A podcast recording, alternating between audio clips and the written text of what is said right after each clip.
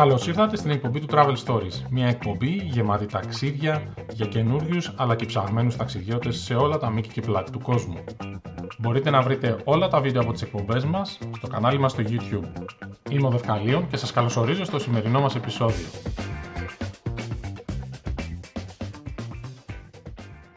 Καλημέρα, είμαι ο Δευκαλίων. Ε, και εγώ είμαι ο Traveler. Ε, καλημέρα. Travel Stories. Καλά το πήγαμε. Καλά το πάμε. Λοιπόν, καλημέρα, καλησπέρα, καληνύχτα από τη Μελβούρνη μας. Σήμερα γιατί θα μιλήσουμε, Δεύκ; Λοιπόν, σήμερα θα κάνουμε καθαρά ταξιδιωτικό περιεχόμενο, καθαρά ταξιδιωτική κουβέντα και μιας και είμαστε και δύο στη Μελβούρνη και νομίζω ότι δεν υπάρχει πολλοί κόσμος από το φόρουμ που να μένει στη Μελβούρνη, είπαμε να κάνουμε ένα top καλύτερων και χειρότερων πραγμάτων που έχει η Μελβούρνη για οποιονδήποτε ταξιδιώτη. Καλό, ε. Καλό αυτό. Καλό να ξέρει δηλαδή κάποιος που θα έρθει στη Μελβούρνη τι να αποφύγει και πού να πάει. Ποια είναι τα must και ποια είναι τα tourist traps. Έτσι ακριβώς. Οπότε θα πρότεινα να ξεκινήσουμε με τα καλύτερα που έχουμε και οι δυο Πάμε λοιπόν με το νούμερο 5. Ε, να ξεκινήσω εγώ ή να ξεκινήσω. Καταρχήν πρέπει να διευκρινίσουμε ότι δεν ξέρει ο καθένας μας ποιο είναι το top και το bottom 5 ε, του αλουνού. Οπότε αυτό θα έχει και ενδιαφέρον, θα έχει και ίντρικα. Για να δούμε. Λοιπόν, λοιπόν να ξεκινήσω εγώ ή να ξεκινήσεις εσύ; Ξεκίνα. Λοιπόν, ε, εκείνο το οποίο θα κάνει πολύ μεγάλη εντύπωση στον επισκέπτη όταν θα φτάσει στη Μελβούρνη, το νούμερο 5 μου για μένα είναι, θα πηγαίνω 5, 4, 3, 2, 1 και έχω και ένα έξτρα μπόνους, κανονάκι. Μάλιστα. Λοιπόν, είναι οι διαφορετικές κουλτούρες οι οποίες συναντώνται στις ε, διαφορετικές γειτονιές της Μελβούρνης. Τι εννοώ; Μπορείς, επειδή η Μελβούρνη είναι τεράστια σε, έξοδο, σε, σε έκταση, μπορείς να πας ε, σε διαφορετικές γειτονιές και να δεις διαφορετικά πράγματα. Δηλαδή, στην ελληνική γειτονιά θα δεις ελληνικά εστιατόρια, ελληνικό τρόπο ζωής. Στην Ιταλική το αντίστοιχο. Αλλά η ίδρυγα είναι ότι υπάρχει κινέζικη γειτονιά, υπάρχει ταϊλανδέζικη, υπάρχει βιετναμέζικη, υπάρχει ε, γειτονιά αφρικανική, οπότε υπάρχει ένα χαρμάνι γειτονιών και αν έχεις ε, όρεξη ε, μπορείς ε, να κάνεις ό,τι θέλεις. Κάθε μέρα δηλαδή να πηγαίνεις και διαφορετικά και να παίρνεις διαφορετικά ερεθίσματα από τις γειτονιές. Αυτό πιστεύω αυτή η, πολιτι... η πολυπολιτισμικότητα δηλαδή, που υπάρχει στη Μελβούρνη είναι μοναδική και κάποιος ο οποίος ε, την επισκέφτεται για πρώτη φορά δεν πρέπει να τη χάσει. Δηλαδή πρέπει να ξεφύγει λίγο από το κέντρο και να πάει και στις πιο παραέξω γειτονιές. Ναι, είναι, κάτι που το νιώθεις και πολύ περισσότερο όταν ε, ζεις εδώ, όχι μόνο όταν είσαι επισκέπτης, το νιώθεις και πολύ περισσότερο γιατί σε καλούν στα σπίτια τους, πηγαίνεις και βλέπεις ότι πρέπει να πας και εσύ φαγητό, πρέπει όλοι να πάνε φαγητό, δεν μαγειρεύει αυτός που σε καλεί, ας πούμε, τελείως διαφορετική κουλτούρα. Και είναι και κάτι που σου ανοίγει πολύ και το μυαλό σε πράγματα που σε άλλες χώρες θεωρούμε διαφορετικά ή δεδομένα ή έχουμε διαφορετική αντίληψη. Είναι, είναι πραγματικά συμφωνώ με αυτό. Το δικό μου νούμερο 5, ε, και εδώ θα διασκεδάσουμε, ε, νομίζω ότι είναι το Philip Island. Λοιπόν, από την αντίδρασή σου καταλαβαίνω ότι δεν είσαι φαν. Για μένα το Philip Island είναι ε, από τα πιο βασικά που μπορεί κάποιος να δει όταν έρθει στη Μελβούρνη ε, και μπορεί να είναι πολύ τουριστικό και έτσι πολύ... Καταρχήν, συγγνώμη σε διακόπτω, εξήγησε τι είναι το Philip Island. Το Philip Island, το μόνο που χρειάζεται να πω είναι ότι είναι ένα νησί ε, που έχει το σχήμα δελφινιού. Και μόνο αυτό αρκεί για να πας να το δεις. Δεν χρειάζεται να δεις κάτι άλλο. Ε, είναι ένα νησάκι στα νοτιοανατολικά της, ε, της Μελβούρνης, το οποίο απέχει μια μισή δύο ώρες από, από το κέντρο και το, η βασική ατραξιόν του είναι το Penguin Parade που είναι το σημείο που βγαίνουν οι πιγκουίνοι κάθε βράδυ από τη θάλασσα ενώ έχουν ταξιδέψει για να μαζέψουν φαγητό, να φάνε ψάρια που βγαίνουν κατά εκατοντάδες, κατά χιλιάδες στην παραλία και πάνε να βρουν είτε τις φωλιές τους για να γεννήσουν είτε τα μικρά τους για να τα ταΐσουν κλπ. Σε βλέπω, έχεις ενθουσιαστεί. Είμαι Τι σίγουρος, είμαι σίγουρος ότι έχεις πάει 100 φορές. Είναι ε, το απόλυτο tourist trap. δηλαδή, φανταστείτε, ορδές πούλμαν φεύγουν από τη Μελβούρνη με άμυρους ε, ταξιδιώτες που τους υπόσχονται εξωτικές παραλίες σε ένα εξωτικό νησί με πιγκουίνους. Πηγαίνουν, σε ένα πράγμα το οποίο είναι κάνα δύο έξω από τη Μελβούρνη, βράδυ, κάνει και κρύο ψόφο και εγώ έχω πάει, ότι μου έχουν περιγράψει. Συγγνώμη, ξέχασα να το πω αυτό. Έχει κρύο, αυτό είναι αλήθεια. Ναι, εγώ δεν έχω πάει, αλλά από ό,τι μου έχουν πει πει δηλαδή, είναι το απόλυτο, το απόλυτο tourist trap. Έχει Κινέζους, Ινδούς, Ευρωπαίους, όλους οι οποίοι πηγαίνουν να δουν τους πιγκουίνους. Οι οποίοι τι είναι τώρα, οι πιγκουίνοι βγαίνουν από τη θάλασσα, πιγκουίνοι, φανταστείτε τώρα, πιγκουινάκια μικρά είναι. Και πόσο κρατάει αυτή η σάχλα δηλαδή; Δεν κρατάει πολύ ώρα γιατί σε βάζουν σε μια εξέδρα που έχουν φτιάξει μπροστά στην παραλία και σε ενημερώνουν για τη ζωή των πιγκουίνων κλπ. Και, και μετά σιγά σιγά η πιγκουίνη όσο νυχτώνει και εσύ παγώνεις γιατί ο αέρα που έρχεται το νότο είναι παγωμένος, ε, αρχίζουν και βγαίνουν από τη θάλασσα και μετά αυτή η ιστορία κρατάει maximum 20 ε, λεπτά γιατί μετά οι πιγκουίνοι φεύγουν και μπαίνουν προς τα μέσα. Στα σπίτια τους. Και περπατώντας προς τα πάρκινγκ, προς τα πίσω, ας πούμε, είναι που τους βλέπεις πολύ κοντά να περνάνε, yeah. μερικές φορές και μπροστά σου. Ας πούμε. Εντάξει, είναι ένα, ένα πράγμα θέλω να μου πεις. Πόσο κοστίζει αυτή η ιστορία; Η ιστορία αυτή κοστίζει γύρω στα 50 δολάρια, δεν είναι φτηνό. Ναι. Ε, αλλά είναι ένα θέμα που δεν το βλέπεις ε, αλλού εύκολα. Εντάξει. Το είπαμε, ο καθένας βγάζει τα συμπεράσματά του. Πάμε, Πάμε παρακάτω. παρακάτω. Νούμερο λοιπόν, 4. Πάω στο νούμερο 4 το δικό μου. Δεν σχολιάζω άλλο, δεν θέλω να γίνω από την αρχή κακός. Ε, γιατί θα, θα γίνω, ε, το, το βλέπω δηλαδή, αλλά από την αρχή δεν θέλω. Θέλω να. να... Πάμε, τα επόμενα είναι καλύτερα. Λοιπόν, νούμερο 4 για μένα. Οι πολιτιστικές ε, δραστηριότητες που μπορεί να κάνει κάποιος στη Μελβούρνη. Αυτό είναι καταπληκτικό. Αν ε, σου δίνουν ερεθίσματα να κάνεις τα πάντα. Δηλαδή, από το να δεις μια θεατρική παράσταση, ε, να δεις ένα musical, που musical στην Αθήνα τα βλέπουμε με το, στην Ελλάδα μάλλον, τα βλέπουμε με το σταγονόμετρο, ε, μέχρι συναυλίες. Συναυλίες τώρα μιλάμε για βαρβάτσου καλλιτέχνες, έτσι, ε, από ό,τι θέλεις. Εγώ πήγα είδα τη Σέρα, που την αγαπάω. Ε, ήρθε ο Justin Bieber, πώς τους λένε αυτούς, ο άλλος ο rapper, πώς τον λέγανε και το rapper που είχε έρθει πέρσι, ο Eminem, ναι. Δηλαδή τα πάντα, όλες τις γκάμες, όλες τις ηλικίες. Και επίσης ένα άλλο πολύ ενδιαφέρον είναι ότι έχει φεστιβάλ. Δηλαδή έχει φεστιβάλ μπύρας, έχει φεστιβάλ ιταλικού ε, φαγητού, έχει φεστιβάλ κινέζικο, ε, κινέζικη εβδομάδα, ελληνικό weekend, ό,τι θέλεις. Δηλαδή ε, όρεξη να έχεις να πηγαίνεις να βλέπεις. Ε, θεωρώ... ναι. Συγγνώμη. Ναι, έχει τα πάντα πολιτιστικά, είναι πάρα πάρα πολύ προχωρημένη. Ναι, δηλαδή ε, μπορεί κάποιος να συνδυάσει την επίσκεψή του με τη Μελβούρνη βλέποντας μία, μία συναυλία ή παρακολουθώντας ένα φεστιβάλ. Θα περάσει πάρα πολύ ωραία.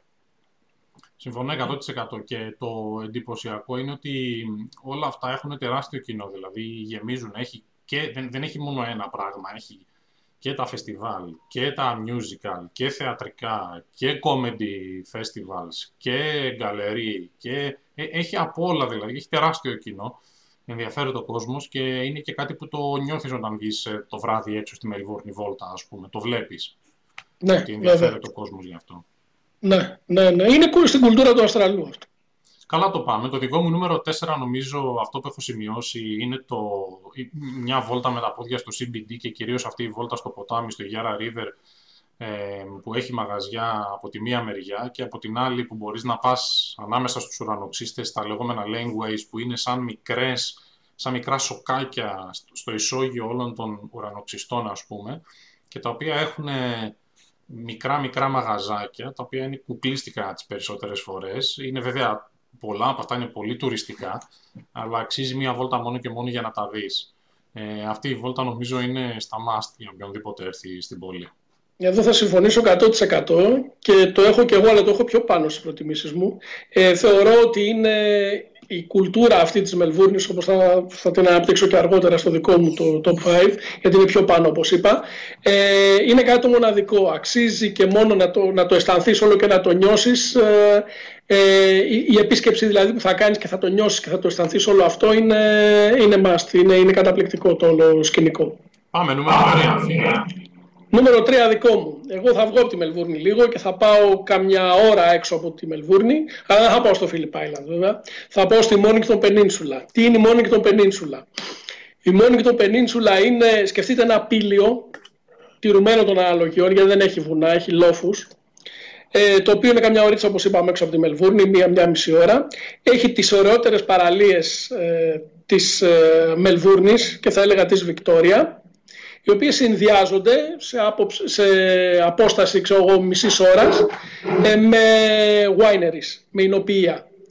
Ε, είναι καταπληκτικά. Δηλαδή μπορεί να βρεθείς μέσα σε μισή ώρα από τον παράδεισο των Ινοποιείων, το, τα οποία είναι καταπληκτικά στη, ε, στο συγκεκριμένο μέρος της Μελβούρνης, ε, στις παραλίες της ε, και, να, ε, και να πάθεις πλάγα πραγματικά. Δηλαδή ε, θα φας τα εινοποιεία, θα πιεις το κρασάκι σου και μετά θα κάνεις το μπάνιο σου ή το, το αντίθετο.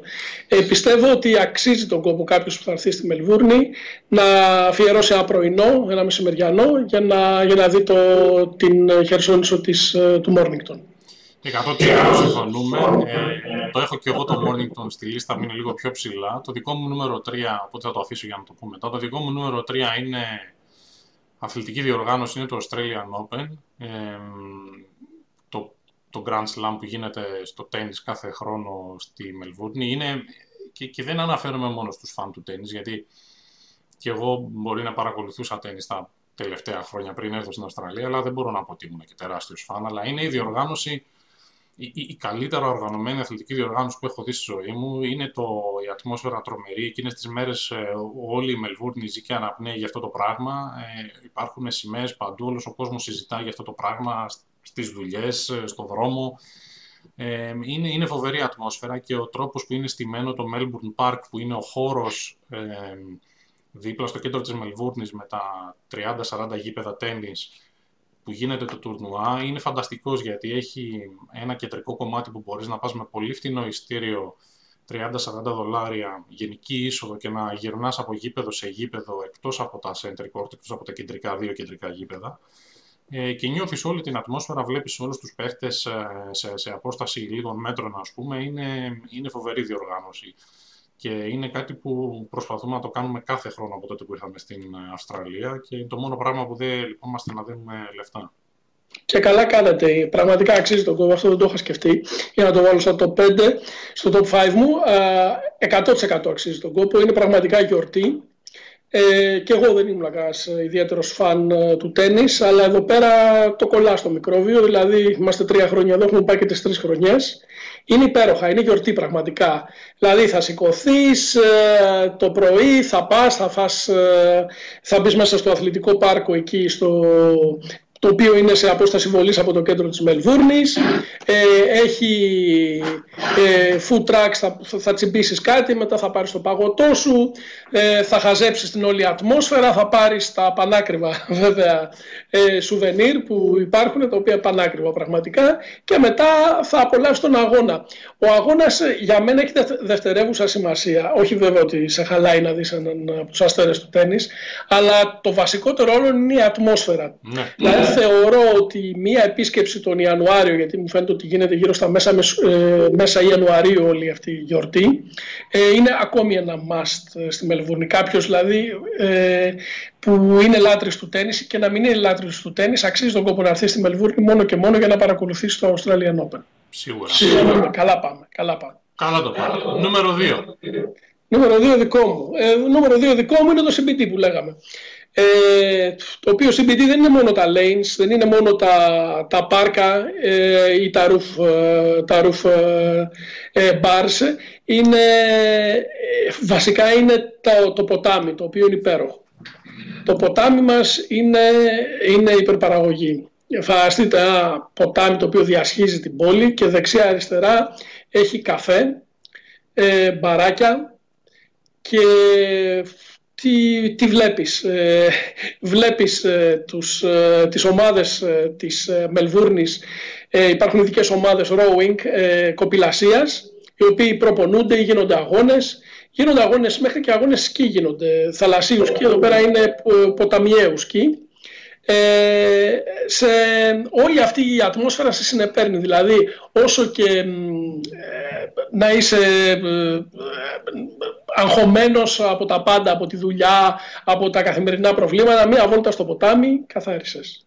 Επίσης κάτι άλλο το οποίο πάει εδώ είναι στο, και στο κέντρο της Μελβούρνης και στις συνοικίες έξω υπάρχουν τα περίφημα hotels. Τι είναι; Ε, είναι τα, τα εγγλέζικα pub τα οποία εδώ λέγονται hotels και δεν λέγονται pub.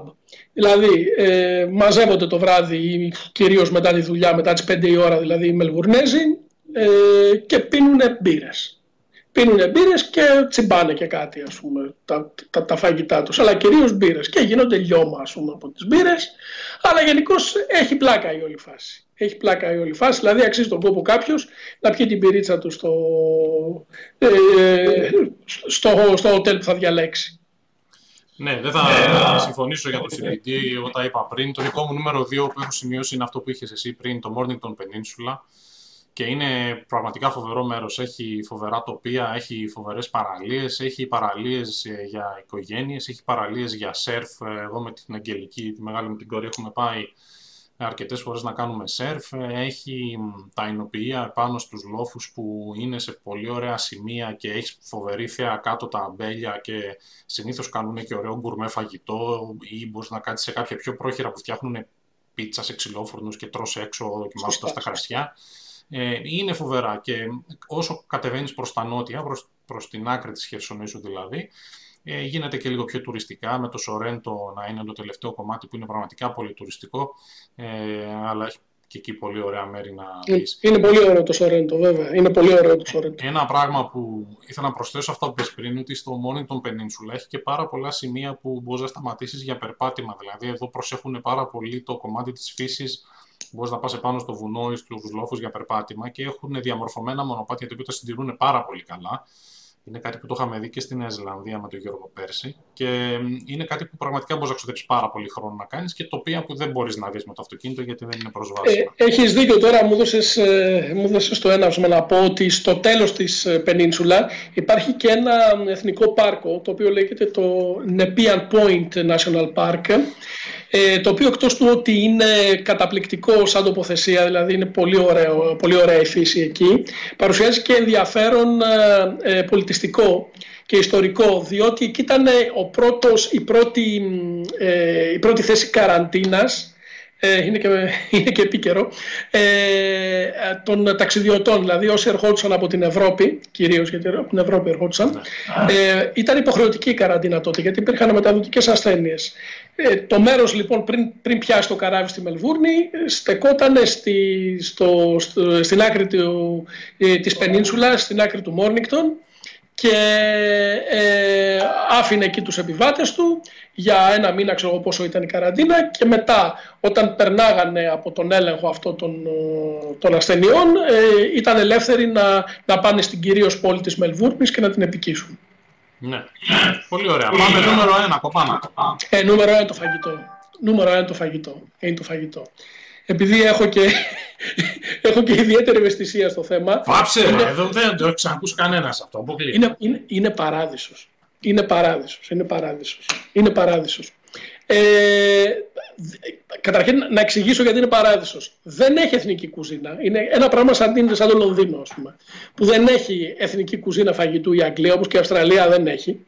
Αλλά, ρε παιδιά, μπορείς να βρεις τα πάντα.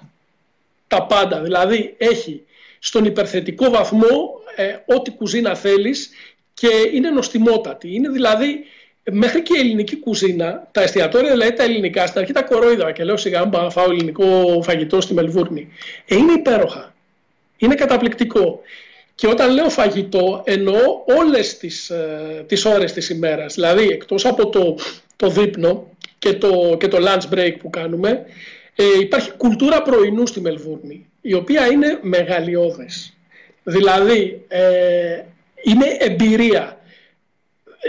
Ε, έχω σώα στα και λέω ότι η Μελβούρνη αυτή τη στιγμή ξεπερνάει και τη Νέα Υόρκη στο πρωινό. Είναι by far η καλύτερη πόλη στον κόσμο για να φάει κάποιος πρωινό. Και να πούμε ότι είχαμε μιλήσει και με κάποιους ε, από το χώρο αυτό και μας είπαν ότι υπάρχουν πάρα πολλοί σεφ οι οποίοι έρχονται στη Μελβούρνη. Γι' αυτό ακριβώς το λόγο, επειδή υπάρχει αυτή η τεράστια κουλτούρα του, του breakfast και του brunch στη Μελβούρνη που ξεπερνάει κατά πολύ το dinner, ας πούμε, ή αν θες να φας κάτι πολύ καλό φαγητό, είναι πιο πιθανό να πας να το φας σε ένα από αυτά τα καφέ που σερβίρουν πρωινό στη Μελβούρνη παρά να βγεις έξω το βράδυ, για παράδειγμα, όπως σε κάποια από τις άλλες μεγαλοπόλεις, ίσως των Ηνωμένων Πολιτειών και μας λέγανε ότι υπάρχει τεράστια εισρωή ας πούμε, από σεφ και από ε, επαγγελματίες στον χώρο της εστίασης γι' αυτόν ακριβώς το λόγο. Και έχει αυξηθεί πάρα πολύ. Εγώ δεν θυμάμαι όταν είχα πρώτο έλθει να υπήρχε τόσο πολύ αυτό το πράγμα, έχει αυξηθεί τα τελευταία πενταετία πάρα πάρα πολύ.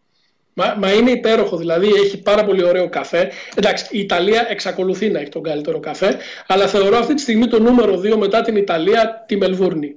Ε, είναι δηλαδή η ερωτελεστία. Πας, πίνεις το καφέ σου και μετά παραγγέλνεις το πρωινό σου, το οποίο είναι ό,τι κουρμεδιά μπορείς να φανταστείς. Υπέροχο πράγμα. Μην το χάσετε. Μην το χάσετε. Ωραία. Το δικό σου νούμερο ένα λοιπόν. Νούμερο ένα το δικό μου δεν θα μπορούσε να είναι κάτι άλλο παρά το Great Ocean Road. Ε, το Great Ocean Road είναι μια διαδρομή που θεωρείται από τις καλύτερες στον κόσμο για αυτοκίνητο. Ε, είναι στο νότιο-δυτικό κομμάτι της πολιτείας της Βικτόρια, δηλαδή ξεκινάει καμιά ώρα από τη Μελβούρνη και συνεχίζει για περίπου 350-400 χιλιόμετρα προς τα δυτικά, ακολουθώντας ε, την παραλία και περνάει πραγματικά από φανταστικά τοπία ε, μπροστά στον ωκεανό, αλλά και μέσα από εθνικούς δρυμούς, από δάση. Ε, είχαμε πάει και μαζί πριν από κάνα δύο χρόνια που είχαμε σταματήσει και στο Φάρο. Είχαμε παραλίγο να χαθούμε μέσα σε κάτι δάση μέσα στη νύχτα, δεν είχε φώτα, λέγαμε θα βγει ο Γκοτζίλα να μας φάει. Ε, αλλά η διαδρομή είναι φανταστική, ε, αξίζει πάρα πολύ και αξίζουν πάρα πολύ και, και κάποια stop ε, στο δρόμο, αν εξαιρέσεις κανένα δύο τουριστικά σημεία που είναι πίχτρα στους τουρίστες συνήθως. Έχει όμως το Τορκί που είναι η διάσημη παραλία των σέρφερ που γίνονται και τα πρωταθλήματα σέρφ εκεί που είναι φοβερό θέαμα γιατί είναι ένας βράχος από ψηλά που είναι πολύ θεαματικό να βλέπεις από κάτω τους ε, σέρφερ και φυσικά στους 12 ε, αποστόλους τους οποίους ε, κοροϊδεύαμε πριν πάμε γιατί μας φαινόταν πολύ προϊόν, marketing ας πούμε το όλο πράγμα αλλά είναι, το έχουν φτιάξει ωραία, το πουλάνε πολύ ωραία είναι, και είναι ωραία. Και είναι, είναι ωραίο, είναι πολύ θεαματικό.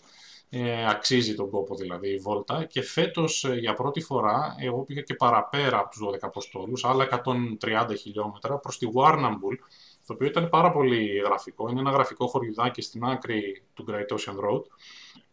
Και έχει το ενδιαφέρον ότι εκεί πέρα υπάρχουν τα περισσότερα ναυάγια από τα καράβια που έρχονταν από την, τον παλαιό κόσμο, την Ευρώπη δηλαδή, στην, ε, στην Αυστραλία. Και υπάρχουν φοβερές ιστορίες, φοβερά μουσεία με αντικείμενα που έχουν ανασυρθεί, με ανθρώπους που γλίτωσαν και που διηγήθηκαν τις ιστορίες, με βιβλία, με φωτογραφίες, με χάρτες, με όλα τα ναυάγια. Ήταν πάρα πολύ ωραίο, αλλά είναι πάρα πολύ μακριά. Δεν το κάνεις σε ημερήσια εκτροπή με τη Μελβούρ, από τη Μελβούρνη με τίποτα. Αλλά αξίζει τον κόπο να ξοδέψει κάποιος ε, μία ή δύο διανυκτερεύσεις για να δει όλα αυτά τα τοπία στη σειρά. Ω, ναι, συμφωνώ, συμφωνώ απόλυτα. Είναι και δικαίω είναι.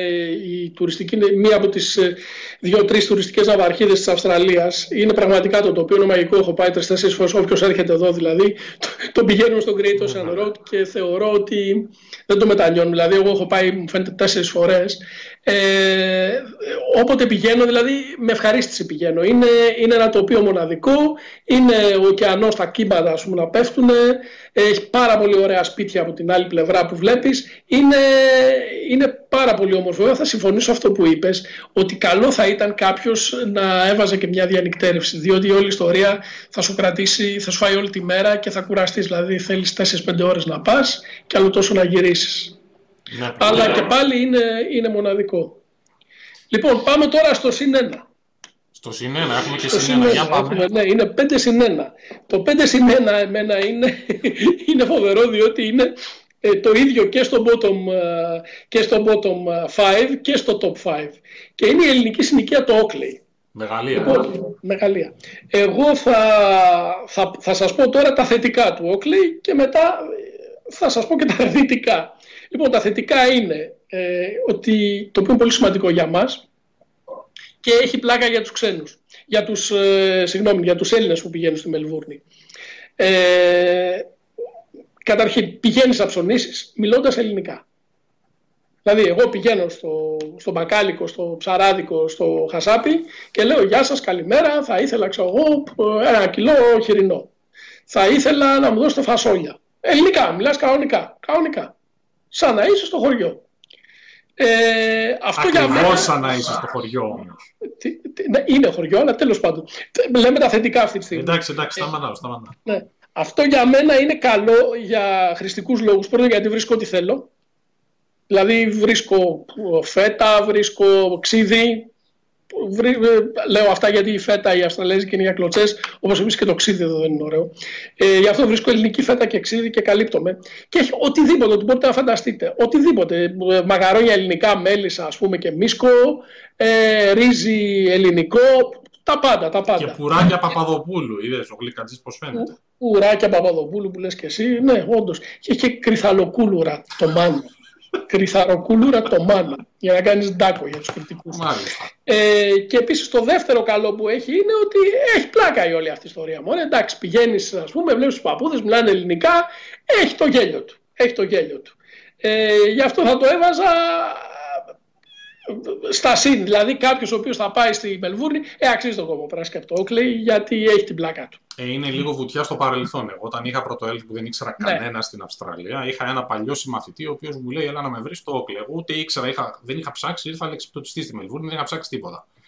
Πάω στο Όκλε και ε, ήταν βουτιά στο παρελθόν. Ήταν σαν να βλέπεις Ελλάδα από δεκαετίες πίσω. Ε, ναι, και, ναι, και μόνο ναι, ναι. αυτό είναι, είναι κάτι. Ναι. Είναι μια Όχι, αξίζει τον κόπο γιατί δεν υπάρχει. Δηλαδή ήταν το Όκλε και η Αστόρια στη Νέα Υόρκη. Η Αστόρια έχει πάψει να υπάρχει γιατί την έχουν κατακλείσει Πορτορικάνοι και είναι μοναδικός στον κόσμο. Να βλέπεις ένα ελληνικό χωριό στην, στην Αυστραλία. Λοιπόν, ξεκίνα από τα bottom. όχι, εσύ έχεις ε, special. Το ένα... δικό μου special, είχα κανένα δύο έξτρα εδώ σε περίπτωση που μου πετάξεις καμία, καμία τρίπλα. Ε, το δικό μου special που θα διαλέξω είναι το Μουσείο Μετανάστευσης.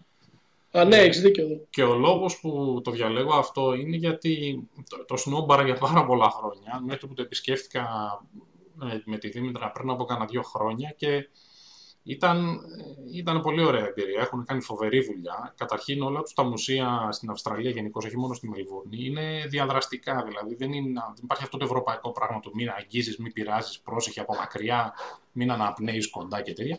Εδώ είναι παπάτα όλα τα κουμπιά, πείραξε τα όλα. Και αυτό έχει, σου, σου δίνει μια μεγαλύτερη αίσθηση ε, σύνδεσης, ας πούμε, με αυτό που βλέπεις. Και έχουν κάνει τρομερή δουλειά. Έχουν ε, όλη την ιστορία της χώρας, που ουσιαστικά είναι η ιστορία των μεταναστών, πώς ήρθαν και τι ε, συγκυρίες βρήκανε και τι καταστάσεις δημιουργήθηκαν τότε και τις θετικές και τις αρνητικές. Έχει πάρα πολλά πράγματα που αφορούν ε, τις μεγαλύτερες μειονότητες στην Αυστραλία, τους Έλληνες, τους Ιταλούς, ε, τους Κινέζους, και ε, είχε και κάποιες έκτακτες, έχει και κάποιες έκτακτες εκθέσεις που είναι πάρα πολύ συγκινητικές ε, γιατί σου δείχνει κοινή διαδρομή ανθρώπων που έχουν έρθει από άλλα κράτη και πώς φυσικά που δεν τα κατάφεραν στην πορεία. Φυσικά έχει πολύ μεγαλύτερη βαρύτητα για κάποιον που ζει εδώ και είναι μετανάστης ερχόμενος από την Ελλάδα ή από κάποια άλλη χώρα παρά για κάποιον επισκέπτη. Υποθέτω δηλαδή ότι κάποιος επισκέπτης δεν θα έχει την ίδια συναισθηματική ναι, εγώ δεν συμφωνήσω εδώ. Θα πω, εγώ δεν συμφωνήσω εδώ, Δευκαλίο. Να θα πω ότι ε, εάν αξίζει τον κόπο να, να, να, να ξοδέψει χρόνο κάποιος ε, για να δει ένα μουσείο στη Μελβούρνη, πρέπει να δει αυτό. Ε, ναι. Δηλαδή και μόνο το πώς ε, περιγράφουν το πώς ε, αυτοί οι άνθρωποι φτάσανε από την Ευρώπη τον 18ο αιώνα εδώ και το 19ο αιώνα και τον 20ο αιώνα γιατί τα δείχνει όλα εξέλιξη του, του πώς ερχόσουν από την Ευρώπη στη, στην Αυστραλία τα, τα λέει όλα πιστεύω ότι θα συγκινήσει ε, όλους δεν, δεν, χρειάζεται να, είσαι, να μένεις στη Μελβούρνη για να το εισπράξεις αυτό το εισπράττεις και αν είσαι ε, Ευρωπαίος, αν είσαι άνθρωπος Έτσι. Πάρα πολύ ωραία. Αυτό λοιπόν είναι το top 5 συν 1 ε, των δυο μας για τη Μελβούρνη. Θα πάμε στο, στο bottom Five. Και ξεκινάς εσύ. Λοιπόν, να ξεκινήσω με το bottom 5, ε, όπου θα, θα, εγώ βασικά θα πάω σε, σε, σε, πράγματα που είναι tourist traps, είναι πράγματα που βλέπω και ξοδεύει χρήματα ο κόσμος, ας πούμε, και κάθε φορά που το βλέπω, γιατί μπορεί να περνάω για τη δουλειά, ας πούμε, και να μην το κάνεις αυτό, δεν αξίζει τον κόπο. Ένα λοιπόν από αυτά είναι το,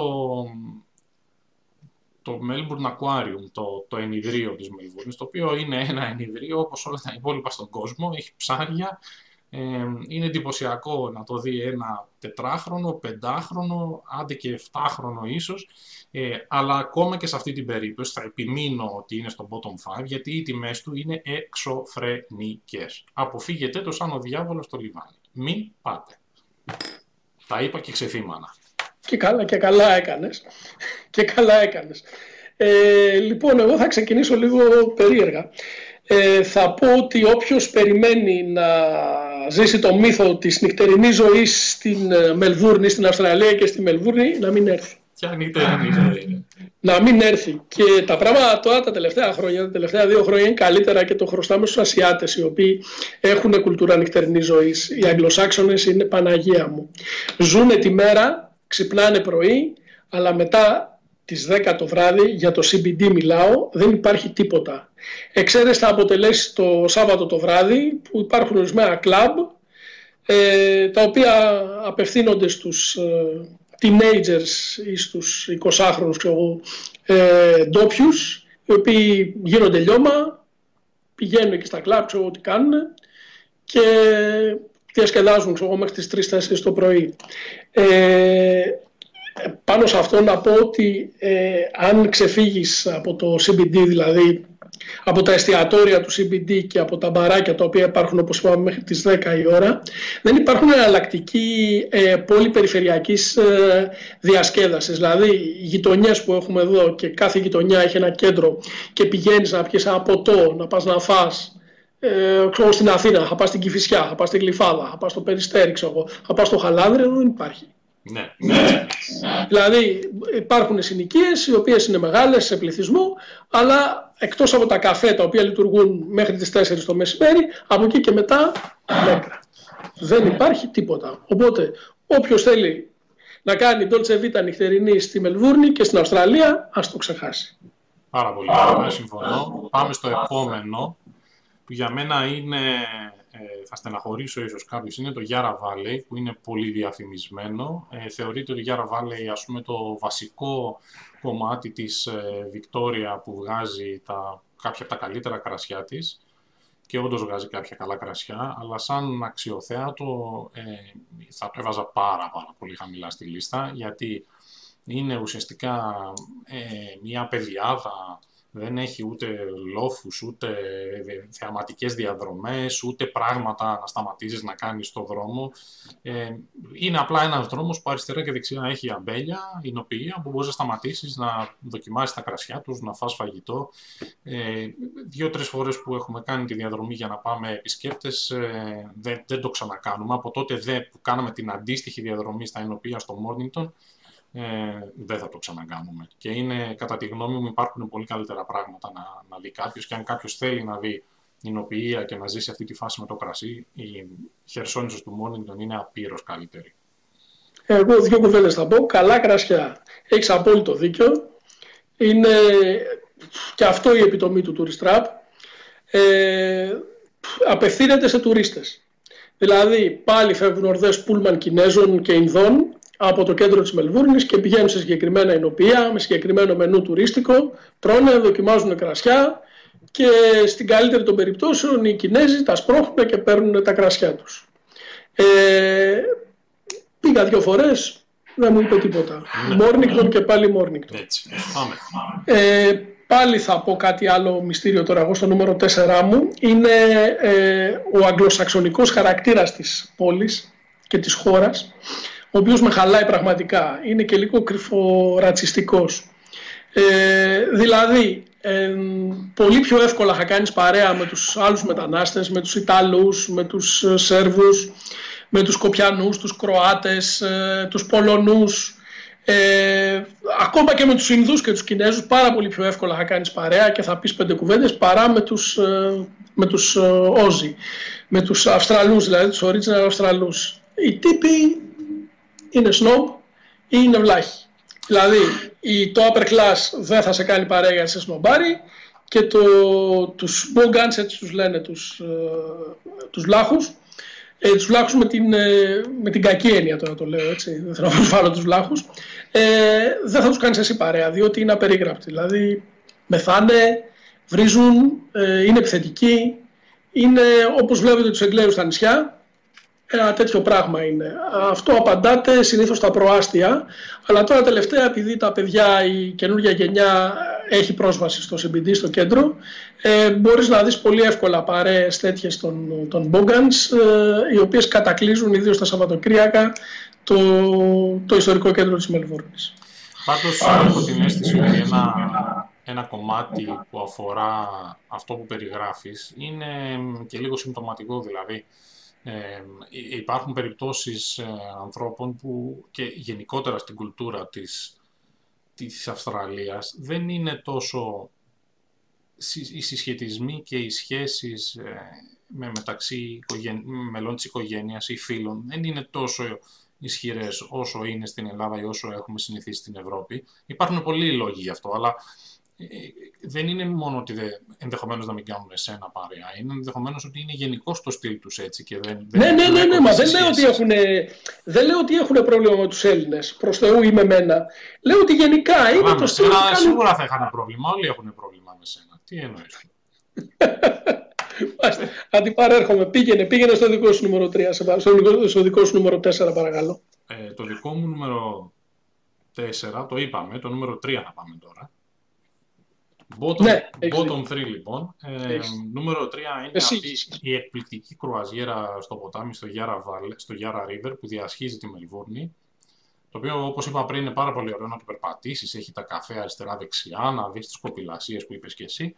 Και μετά βλέπεις το καραβάκι και λες: Αχ, τι ωραία, θα κάνω κρουαζιέρα. Όχι, δεν θα κάνεις κρουαζιέρα. Είναι τεράστιο tourist trap, δεν αξίζει τον κόπο. Σε πάει μία πάνω, μία κάτω, κοστίζει ε, τρομερά λεφτά και το, το θέαμα που βλέπεις μπορείς άνετα να το δεις ε, είτε περπατώντας ε, κατά μήκος της κήτης του ποταμού είτε προσπαθώντας να περάσεις μία από τις πολλές γέφυρες που διασχίζουν ε, το, το ποτάμι από πάνω. Δηλαδή αυτό έχει νόημα μόνο εάν μπορείς να δεις κάτι που δεν μπορείς να δεις διαφορετικά και δεν έχει. Οπότε Yara River Cruises, no.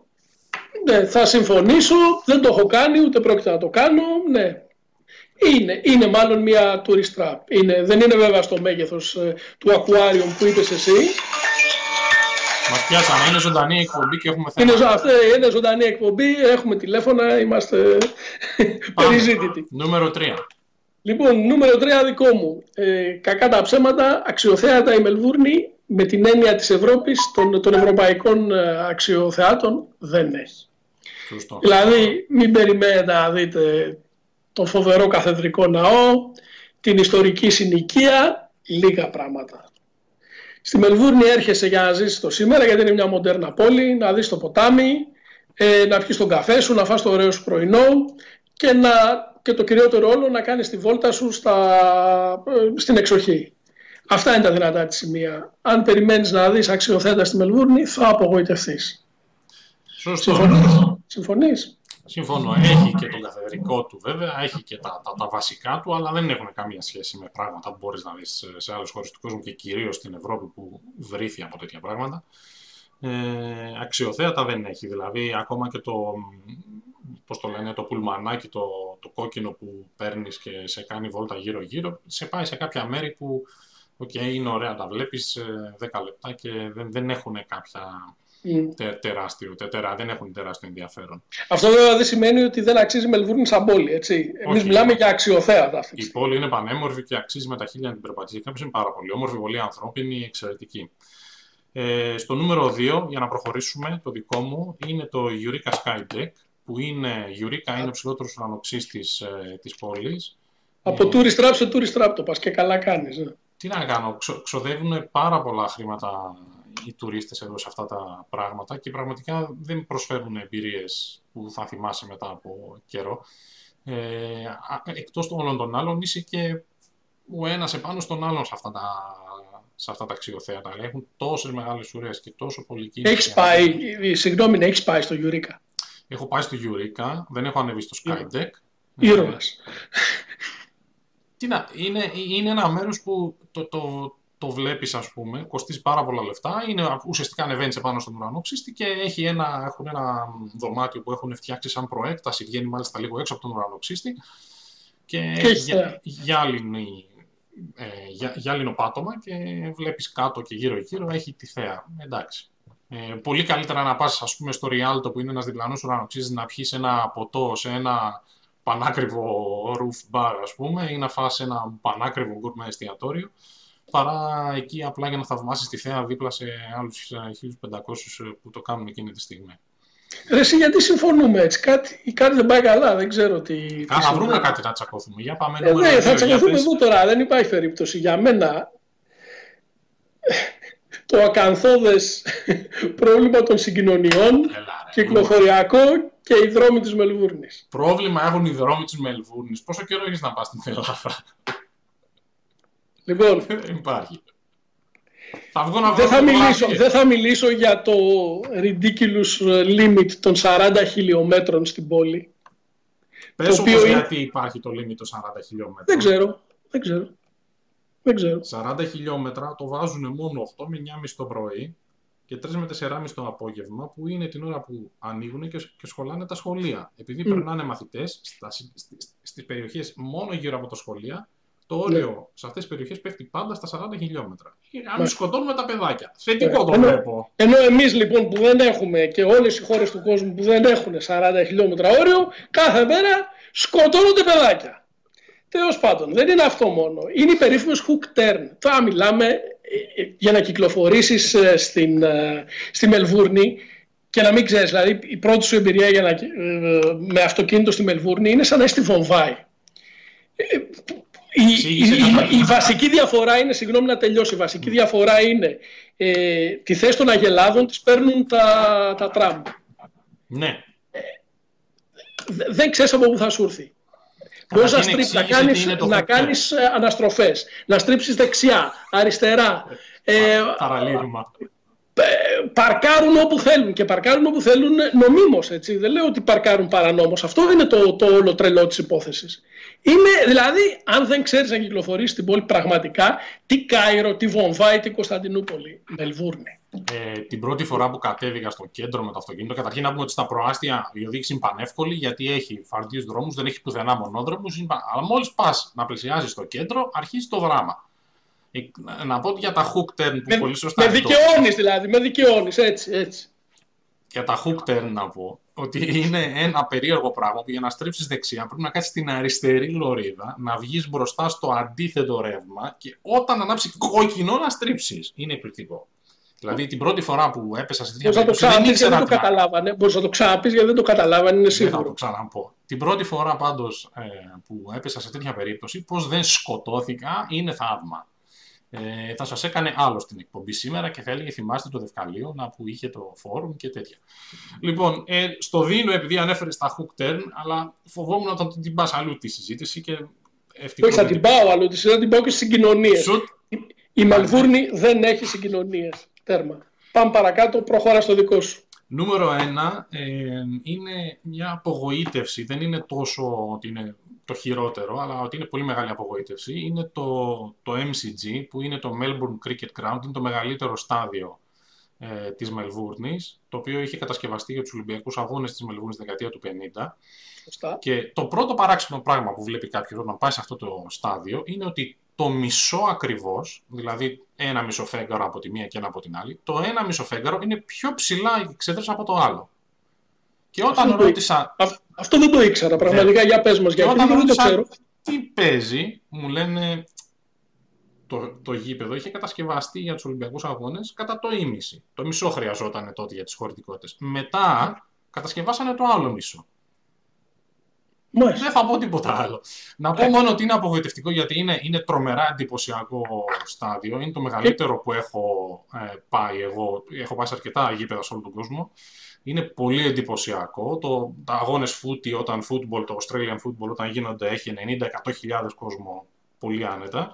Αλλά σαν αξιοθέατο που έχουν και tour μάλιστα να πας να το δεις, είναι απογοητευτικό. Πρέπει να είσαι τρομερά κολλημένος με το δικό, συγγνώμη, με το δικό τους ποδόσφαιρο εδώ με το Australian Footy για να σου αρέσει αυτό το, το tour. Ε, είναι μια μεγάλη απογοήτευση. Δεν θα το σύστηνα σε κανέναν παρά μόνο αν έχει μεγαλώσει ε, στις γειτονιές ε, στα, της Κηφισιάς ε, βλέποντας Αυστραλιανό φούτι. Αν υπάρχει κάποιος τέτοιος να πάει να δει το MCG. Σε κάποια διαφορετική περίπτωση να μην ε, πάει. Εντάξει, μου, κοίταξε, ένα γήπεδο είναι. Ε, δεν είναι τίποτα το φοβερό. Εντάξει, εγώ ούτε και στη Βαρκελόνη που πήγα μια φορά και είδα τη Μπαρσελόνα το γήπεδο. Δεν εντυπωσιάστηκα δηλαδή. Εντάξει. Ε, πρέπει να το έχεις ε, με τα ναι. σπορ. Ε, εγώ που το έχω με τα σπορ πάλι δεν. Εντάξει, ένα μεγάλο γήπεδο, χωράει 100.000, κάτι τέτοιο μου φαίνεται. Το οποίο το γεμίζουν όμως οι Αυστραλοί. Ε, ναι, εντάξει. Και να μην το δεις δεν τρέχει και τίποτα. Το δικό μου, η δικιά μου απογοήτευση ποια ήταν. Ε, δεν φταίει η Μελβούρνη, αλλά δεν έχει καλό καιρό, ρε παιδιά. Ο καιρός είναι μεγάλη πίκρα. Δηλαδή, έχει σεζόν. Δεν έχει καλό καιρό η Μελβούρνη. Θα, θα πέσει ο ουρανός να μας πλακώσει. Όχι τον αστέρι, στον αστέρι ξέρω. Θα πέσει ο ουρανός να μας πλακώσει. Δεν έχει καλό καιρό η Μελβούρνη. Σήμερα χαρά Θεού, έξω στην παραλία. Σήμερα πραγματικά είναι χαρά Θεού σήμερα. Φανταστική Αλλά, μέρα.